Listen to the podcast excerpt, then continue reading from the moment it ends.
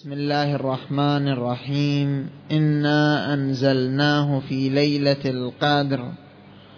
وما أدراك ما ليلة القدر. ليلة القدر خير من ألف شهر. تنزل الملائكة والروح فيها بإذن ربهم من كل أمر. سلام هي حتى مطلع الفجر.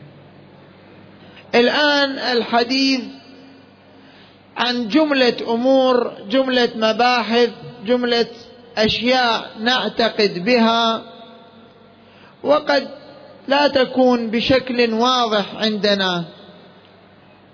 قد نعرف فقط أسماءها أما حقائقها لا نعرفها. نقف بما يسمح به الوقت مع جملة من هذه الأبحاث.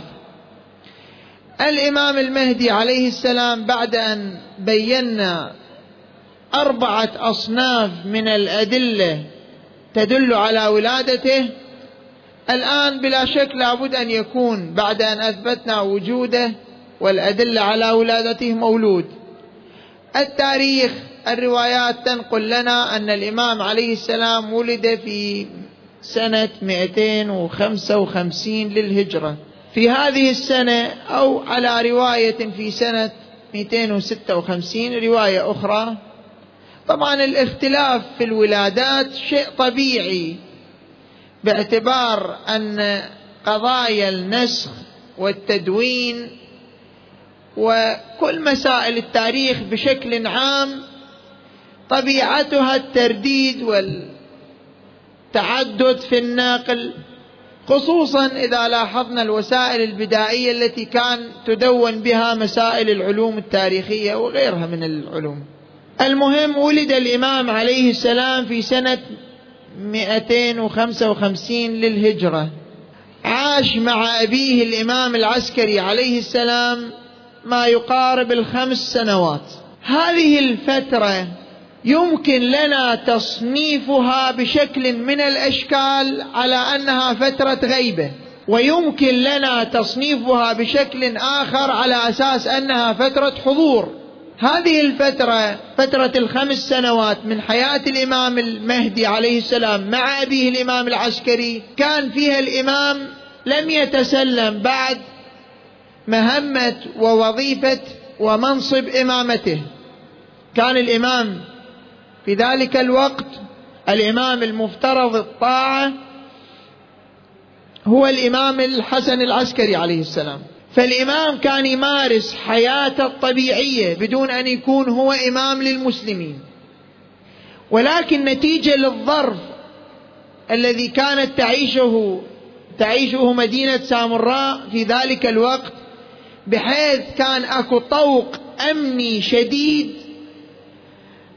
على مدينة عسكر على مدينة سامراء اللي كان يعيشها يعيش فيها الإمام العسكري. حتى يقال أن الضغط الأمني الإقامة الجبرية على الإمام العسكري لم تكن إقامة جبرية مدنية بل كانت إقامة جبرية عسكرية بحيث كانت أفواج من جيش من القوات الأتراك من القضاة في الدولة دائما وبشكل مستمر أكو حصار حول بيت الإمام العسكري وأكو تفتيش مستمر على بيت الإمام. دائما أكو مجموعة من القضاة أكو مجموعة من القادة الأتراك لأن هم كانوا على رأس يعني وزارة الدفاع وزارة الداخلية. في ذلك الوقت كانت ملك للأتراك مو ملك للعباسيين. فكان أكو تشدد عسكري وطوق أمني مضروب حول بيت الإمام العسكري عليه السلام. طبيعة هذا الظرف تنعكس على الحياة التي عاشها الإمام في تلك الخمس سنوات مع أبيه بحيث أنه نقل إلينا جملة من الروايات أن بعض أصحاب الإمام العسكري عندما يسأل هل أن للإمام عليه السلام ولد أو لا يجاب أن الأمر عند السلطان أن العسكري لم يخلف ولدا. الأمر عند السلطان عند الحاكم العباسي أن الإمام العسكري ليس له ولد. تصوروا ان حتى في بيت الامام العسكري كان هناك جواسيس. والا فعل جعفر ماذا يسمى؟ جعفر كان يحاول كل جهده أن يقضي على الإمام تصورا منه أن القضاء على الإمام وقتله يعني بالتالي أن تكون إمامة المسلمين له. فاذا كان أكو حصار خارجي طوق أمني عسكري وأكو حصار داخلي تجسس جواسيس مع الأسف من بيت الإمام على مجمل حركة الإمام العسكري عليه السلام. هذا بلا شك انعكس على حياة الإمام التي عاشها مع أبيه العسكري. فلم يراه إلا القليل من أصحاب الإمام العسكري.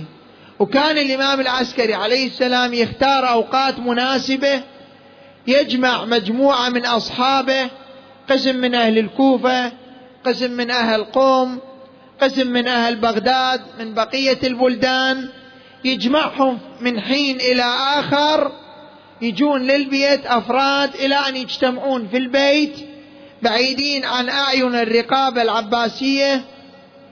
وعندما يجتمعون قبل أن يغادرون تنتهي الجلسة قبل أن يغادرون الإمام يستأذنهم لحظات يدخل الإمام المهدي عليه السلام عليهم يقول لهم هذا إمامكم من بعدي.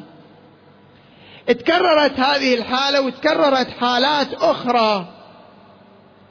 من الإمام العسكري حتى يثبت أن له ولد. وقرأنا في رواية الزبيري في الليلة قبل الليلة السابقة كيف أن الإمام العسكري كان يخاطب الزبيري ويلعنه ويقول أرأيتم فعل الله بالزبيري كان يزعم أنه يقتلني وليس لي ولد؟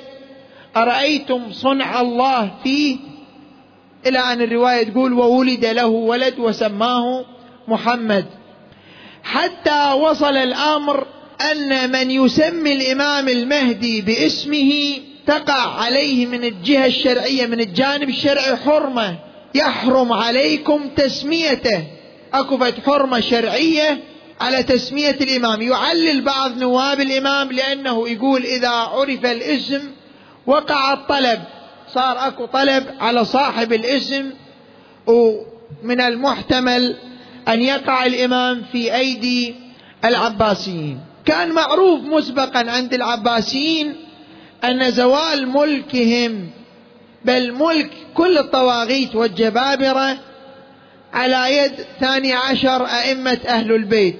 وحيث أنه من المعلوم لديهم أن الإمام العسكري هو الحادي عشر بالتالي كانوا يتوقعون أن إذا ولد ولد للامام أن يكون هو المهدي.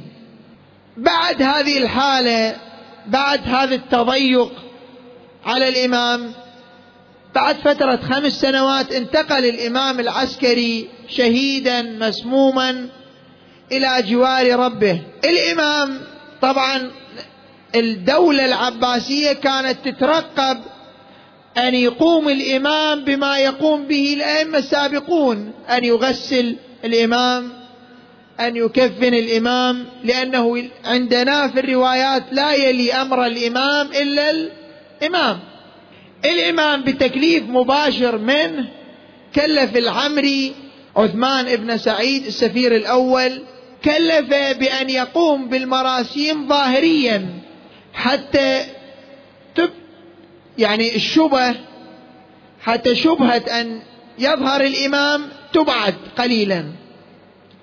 حيث أن الصلاة ليس فيها مجال إلا أن يصلي الإمام على الإمام تجهيز الإمام ممكن أن يكون من غيره بتكليف من نفس الإمام.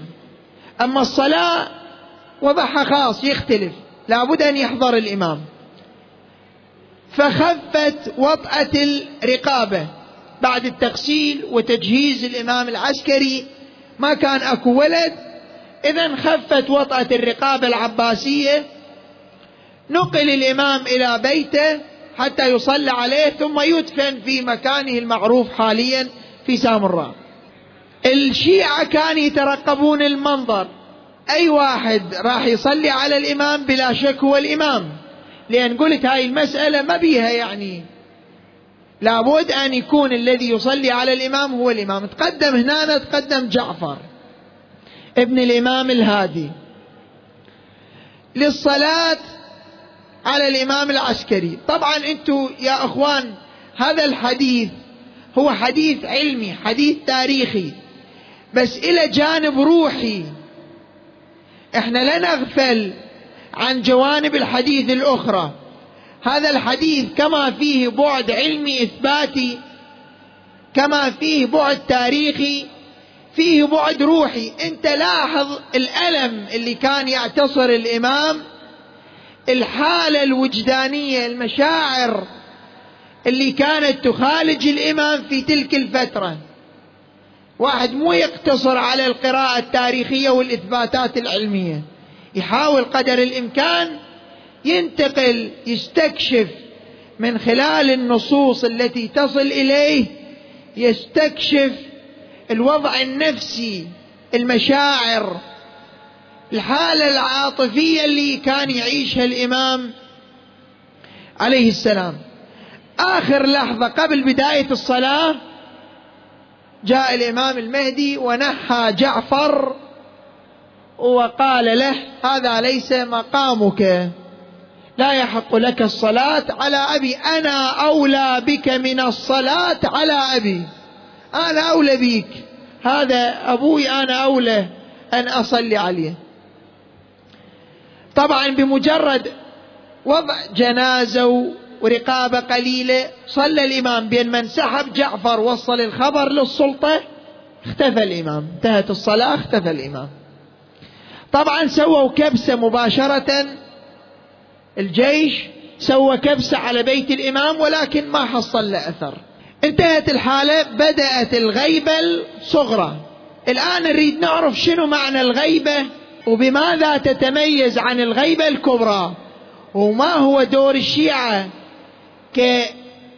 كموالون كموالين للأئمة عليهم السلام وكأتباع ومتلقين للأحكام الشرعية؟ ما هو الفارق بين الغيبة الصغرى والغيبة الكبرى. بعد أن بدأت الغيبة الكبرى الغيبة الصغرى معذرة ابتداء الإمام نصب نواب عنه وكان محور حركة النواب في بغداد مو في سامراء. تواجد الإمام في سامراء. ولكن حركة النواب حتى يخف الوطء طبعا بلا شك أن بيت الإمام بأكمله أودع في السجن. كل من كان موجود في البيت بعد الصلاة بعد أن تمت الصلاة على الإمام راح جعفر خبر العباسيين. بعد أن سووا كبسة على بيت الإمام أخذوا شكوا شيء موجود. أطفال صور الحالة بعد. أطفال نساء علويات صغيرات بنات. حتى قيل أن واحدة من العلويات بيعت باعوها بيع واسترجعها السفير الأول للإمام اشتراها ورجعها. هذه الحالة اللي مر بها الإمام ما يقدر يترك بيته بهذا الوضع. تصور الإمام لابد أن يكون جالس بمكان من الأماكن. لنفترض هذا بيت الإمام وحصلت الكبسة. هؤلاء لا يرونه. الإمام لابد أن يكون جالس في مكان وينظر. شنو كان الوضع المعنوي مشاعر اللي كان يعيشها الإمام؟ هذه الحالة لابد أن تتجسد عندنا. لابد أن نعيشها. لابد أن نعيش شلون الإمام كان يتعامل. هذه حالة مهمة. يجب أن تعاش. حدثت الغيبة الروايات كثيرة والفترة مفعمة بالأحداث الأحداث كثيرة جدا ولكن إحنا نبني على الاختصار حتى نضخ أكبر قدر من المعلومات. الغيبة معناه الخفاء التواري. الغيبة إلها معاني متعددة. نأخذ من معاني الغيبة معنيين مشهورين. المعنى الأول معناه أن الغائب غائب بشخصه وبوظيفته عن الناس. يعني أن الإمام لما وقعت عليه الغيبه الصغرى تلبس بالغيبه الصغرى معناه أنه غاب عن الناس. يعني لا هو موجود ويا الناس ولا وظيفته يمارسها مع الناس. يعني كأنه أخذ له مكان وانعزل عن الناس. حاله كحال حاله كحال عيسى عليه السلام. عيسى حي موجود ولكنه غائب عن الناس. هذه الغيبة تسمى غيبة شخص وغيبة عنوان وظيفة. هذه إحنا لا نقول بها. هذا النوع من الغيبة لا نقول به. ليش؟ لسببين. السبب الأول أن الروايات عن أهل البيت دلت على نوع من الغيبة سأذكره غير هذه. السبب الآخر أن الإمام إلى دور فلا بد أن يمارس دوره.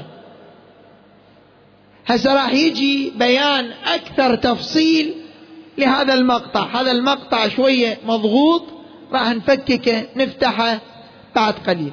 الغيبة الثانية اللي ممكن أن نتصورها للإمام عليه السلام هي أن يغيب وظيفة وعنوانا عنوانه الوظيفي شنو؟ يغيب عنه. ويبقى شخصه بين الناس.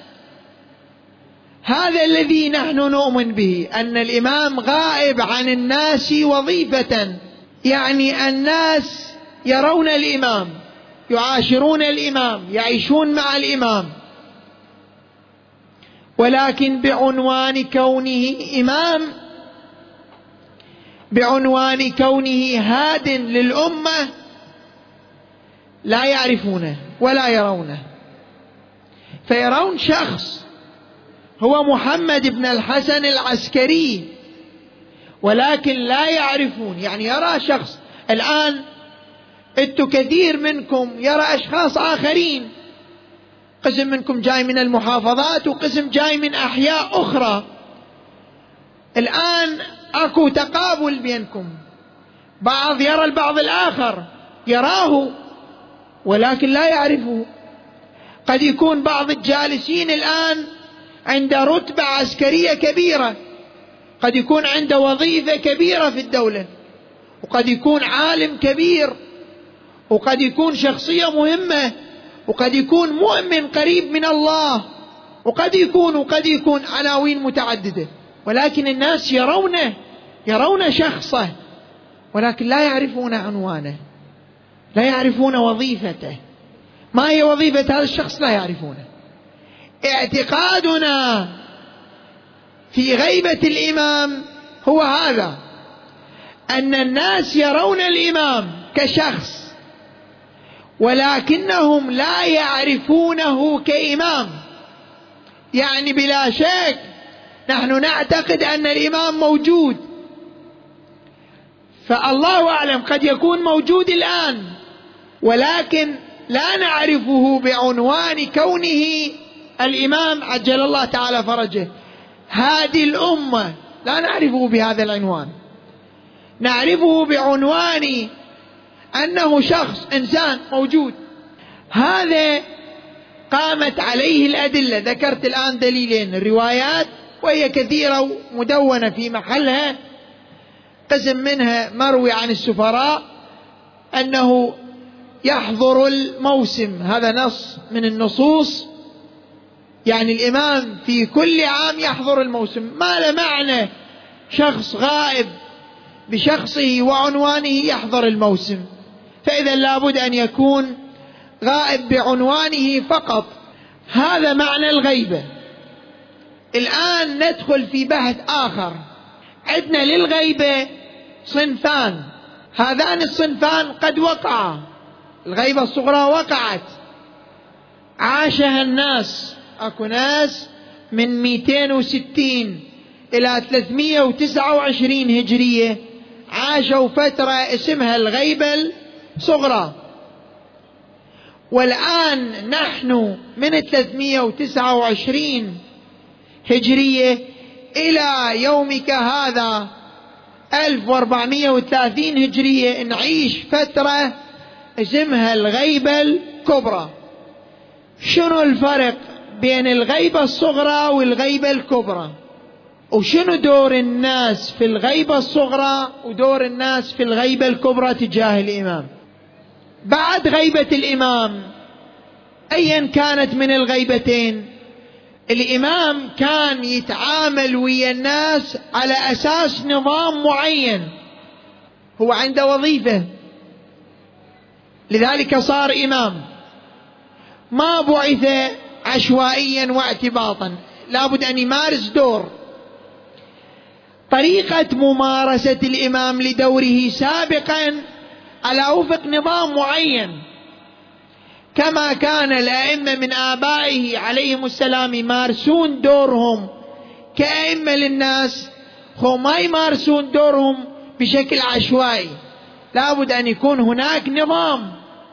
الغيبة أيضا لابد أن تكون وفق نظام. حيث أن هناك بعض الوظائف اللي إذا مارسها الإمام تتوقف على حضور بين الناس. بعض الوظائف منها بيان الأحكام الشرعية بشكل مباشر. الناس كانوا يسألون الإمام الصادق والإمام الصادق يجيب. هذه الوظيفة تتوقف على نظام وهو أن يأتي السائل يسأل فيجيب الإمام. حيث أن الغيبة غيبة الإمام لا تنسجم مع ممارسة الإمام لهذا الدور. لأنه يتوقف على الحضور. سؤال وجواب مباشر. هذا دور للإمام. هذا الدور يتوقف على الحضور.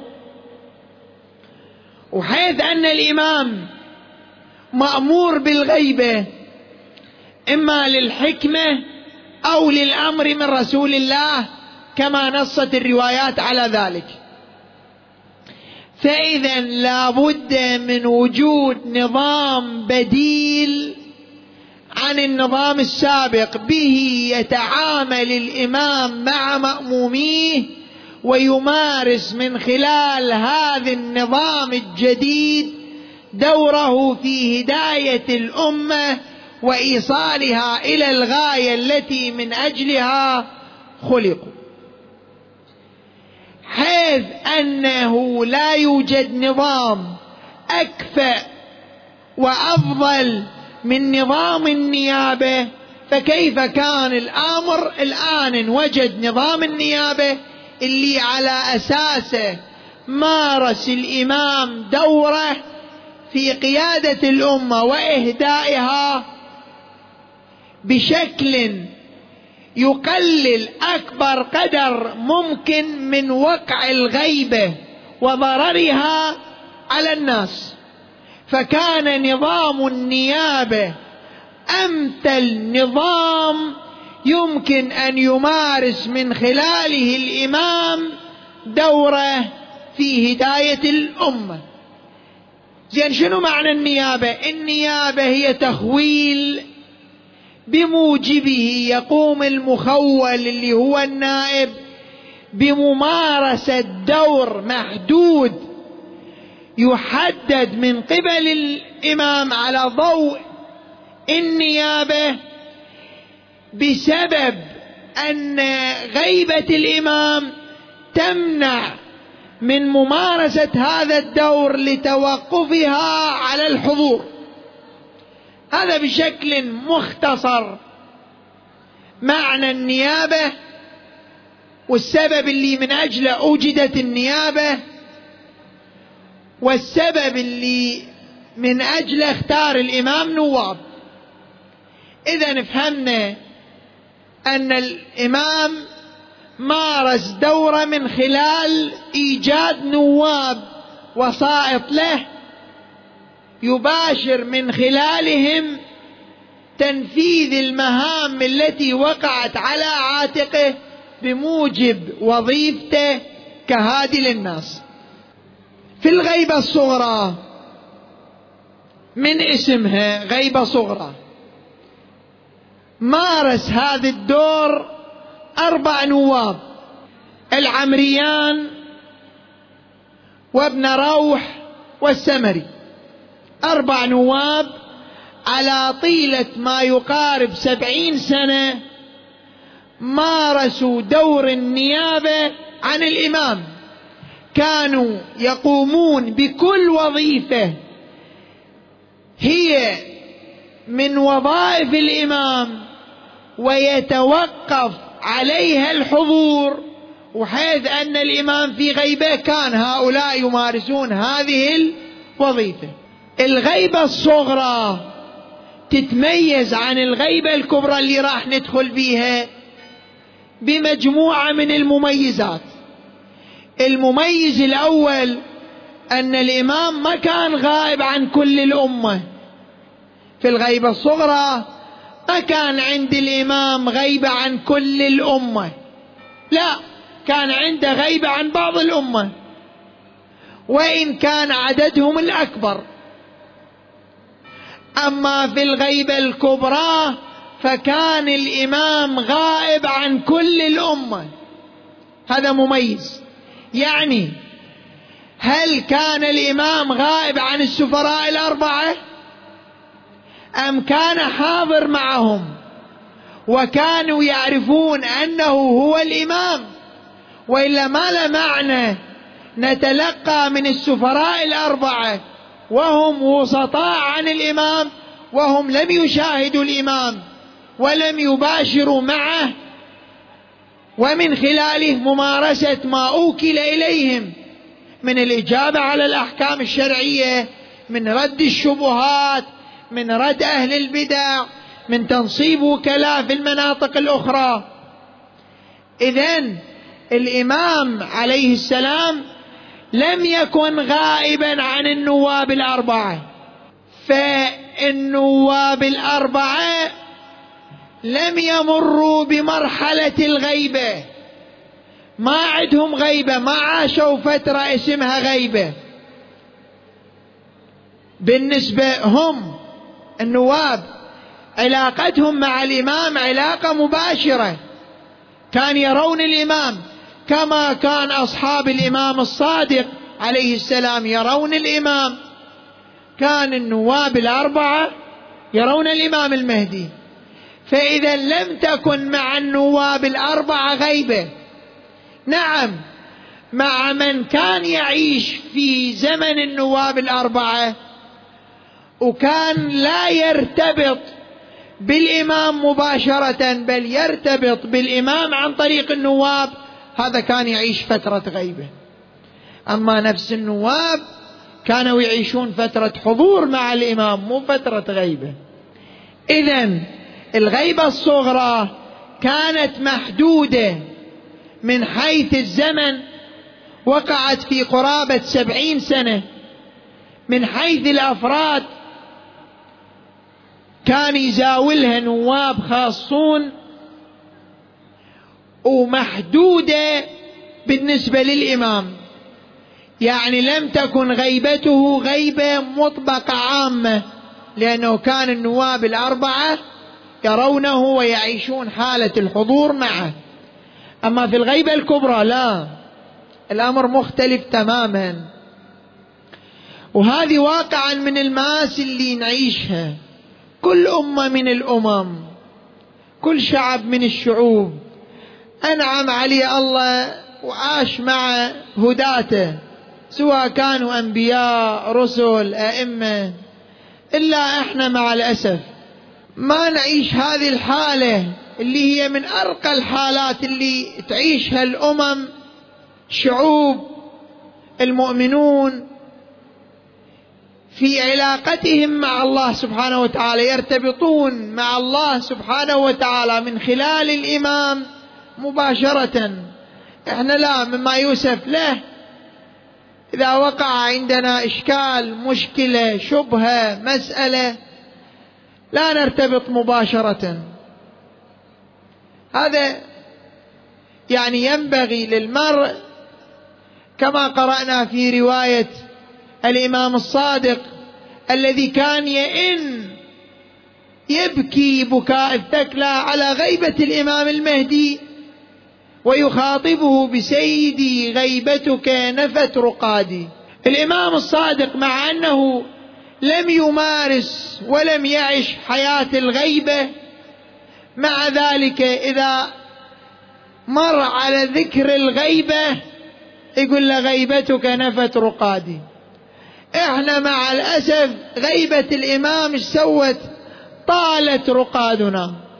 صار عندنا طول بالرقاد. مو قلة مو نفي للرقاد. رقاد على على كل المستويات مع الأسف. على المستوى الديني على المستوى الاجتماعي على المستوى النفسي السلوكي. حتى على المستوى الثقافي. ما عندنا استعداد أن نثقف أنفسنا على هذا المستوى ما عندنا استعداد. المهم هذا مو موضوعنا. فالغيبه الصغرى كانت تمثل حالة مؤقتة للانتقال بالمجتمع إلى حالة أوسع. فكان الارتباط من الناس مع الإمام عن طريق شخص باسمه وعنوانه ويعين من قبل الإمام مباشرة أو بالوصية. أما الآن فنحن نعيش الارتباط مع الإمام مو من خلال شخص. إحنا الآن في الغيبة الكبرى نعيش حالة الارتباط طبعا الارتباط واجب. مرة أنت تقول لي أنا بكيفي أرتبط ما أرتبط؟ هذا شأني. طبعا شأنك ما حد يجبرك. بس في عالم التصنيف إذا أردنا أن نصنف ومو على أساس العواطف والمجاملات والتقرب والمحاباة. إذا أردنا أن نصنف تصنيف واقعي الآن اللي ما يؤمن برسالة الرسول صلى الله عليه وآله. لو ليل نهار قال أنا مسلم. نسميه مسلم؟ لا. إنه ما يعيش حالة الارتباط الواقعي مع الرسول صلى الله عليه وآله. لم يعتقد به ولم يمتثل أمره. القرآن ماذا يقول؟ من يطع الرسول فقد أطاع الله. يعني اللي يريد يطيع الله مو بكيف يروح يطيع. لازم أكو قناة. وابتغوا إليه الوسيلة. اكو وسائل الله جعلها. هذول اللي على الفضائيات يقولون ماكو وسيلة وسيلة محرمة. إذا كانوا أعلم من الله أريد أخرج شوية عن الموضوع مهم. إذا كانوا أعلم من الله ويعلمون الله الكلام فجيد أما إذا كان الله تعالى أعلم منهم لم لم يقول؟ فابتغوا إليه الوسيلة من خلال الصلاة فقط. قال وابتغوا إليه الوسيلة مطلقا. أي وسيلة تقربكم إلى الله ولا تخالف الميزان الشرعي تقرب بها إلى الله. هذا قرآن هذه آية محكمة مو آية متشابهة. آية مطلقة لم تحدد وسيلة دون وسيلة. القرآن ذكرها مو رواياتنا إحنا. المهم أرجع إلى الموضوع. فالارتباط بالله وطاعة الإنسان إلى الله لا يمكن أن تتأتى عبثا. لا يمكن أن نسمي الإنسان مطيعا بمجرد أن يلقلق بلسانه. لا الطاعة تأتي من خلال الالتزام بالدستور الإلهي النظام الإلهي امتثال التعاليم. إحنا كشيعة إمامية نعتقد؟ نعتقد أن الطاعة تأتي من خلال الرسول صلى الله عليه وآله. بعد الرسول من خلال الأئمة عليهم السلام. زين الذين كانوا في الكوفة. في زمن الإمام الصادق عليه السلام وكان الإمام في المدينة ويريدون أن يطيعوا الإمام. كيف يطيعوا ولنفترض هؤلاء طبعا الكثير هو من المسلمين في, الم... في شمال أفريقيا في بلاد المغرب والأندلس وكذا المستوى اللي واصل له من الفتح الإسلامي. هسه هذا الفتح الإسلامي يحتاج له وقفات هؤلاء المسلمون رأوا الإمام الصادق؟ هم يعتقدون بإمامته. لم يروا. يعني كان غائب عنهم غيبة مكان. لأن مكانهم بعيد ومكان الإمام بعيد فبالتالي كان غائب عنهم. الإمام كان يرسل من ينوب عنه طاعة هؤلاء للإمام. شلون تكون؟ بلا شك عن طريق هؤلاء. ومن لم يطع من يقول عنه الإمام. إذا قال لكم عني شيئا فعني يقول. ما يؤديه إليكم عني فعني يؤديه. الإمام المهدي عليه السلام هكذا يقول. العمري وابنه ثقتان. فما قال لكم عني فعني يقولان. وما ادياه اليكم عني فعني يؤديان. إذا كان الإمام هكذا يقول إذا طاعة العمري واجبه أو لا؟ واجبة. في الغيبة الصغرى كنا نطيع العمري لأن الإمام قال فما اديا اليك؟ يعني شو يوصلوا لك من أحكام؟ فما اديا اليك من احكام فعني يؤديان فهؤلاء هذان عني يؤديان. وما قال لك فعني يقولان. هذا في الغيبة الصغرى. في الغيبة الكبرى في الغيبة الصغرى كنا نطيع شخصا باسمه. في الغيبة الكبرى نطيع عنوانا يشخص لنا الأفراد. اللي هو عنوان النيابة العامة. بل نيابة عامة لا يمكن أن نقول أن العبد أطاع الله. كما أن في الغيبة الصغرى بلا نيابة خاصة لا يمكن أن نقول أن من لا يعتقد بالنيابة الخاصة قد أطاع الله. لأن الإمام يقول فما اديا فعني فما قالا فعني إذا لا يمكن أن تكون هناك تأدية منا إلا عن طريق هؤلاء. كما في زمن الإمام الصادق عليه السلام بالنسبة لمن كان يسكن في بقعة جغرافية بعيدة عن الإمام فهو يطيع الله من خلال الإمام بواسطة نوابه. الأمر معنا كذلك. طبعا إحنا لا نجبر الناس على طاعة الله. طاعة الله لا تكون بالإكراه لكن من يريد أن يطيع الله أن يطع الله وفق منهج أهل البيت ويصنف كما قلت وفق هذه الطائفة لابد أن يلتمس يلتزم يأخذ النظام الذي على أساسه يكون مطيعا لله. وإلا وإن قال ذلك ألف مرة وإن لقلق به لسانه في كل يوم لا يصنف مطيعا لأهل البيت عليهم السلام. هذا أيضا ما يحتاج أن أجيب رواية ودليل وكذا. أمر طبيعي. واضح. سلسلة قوانين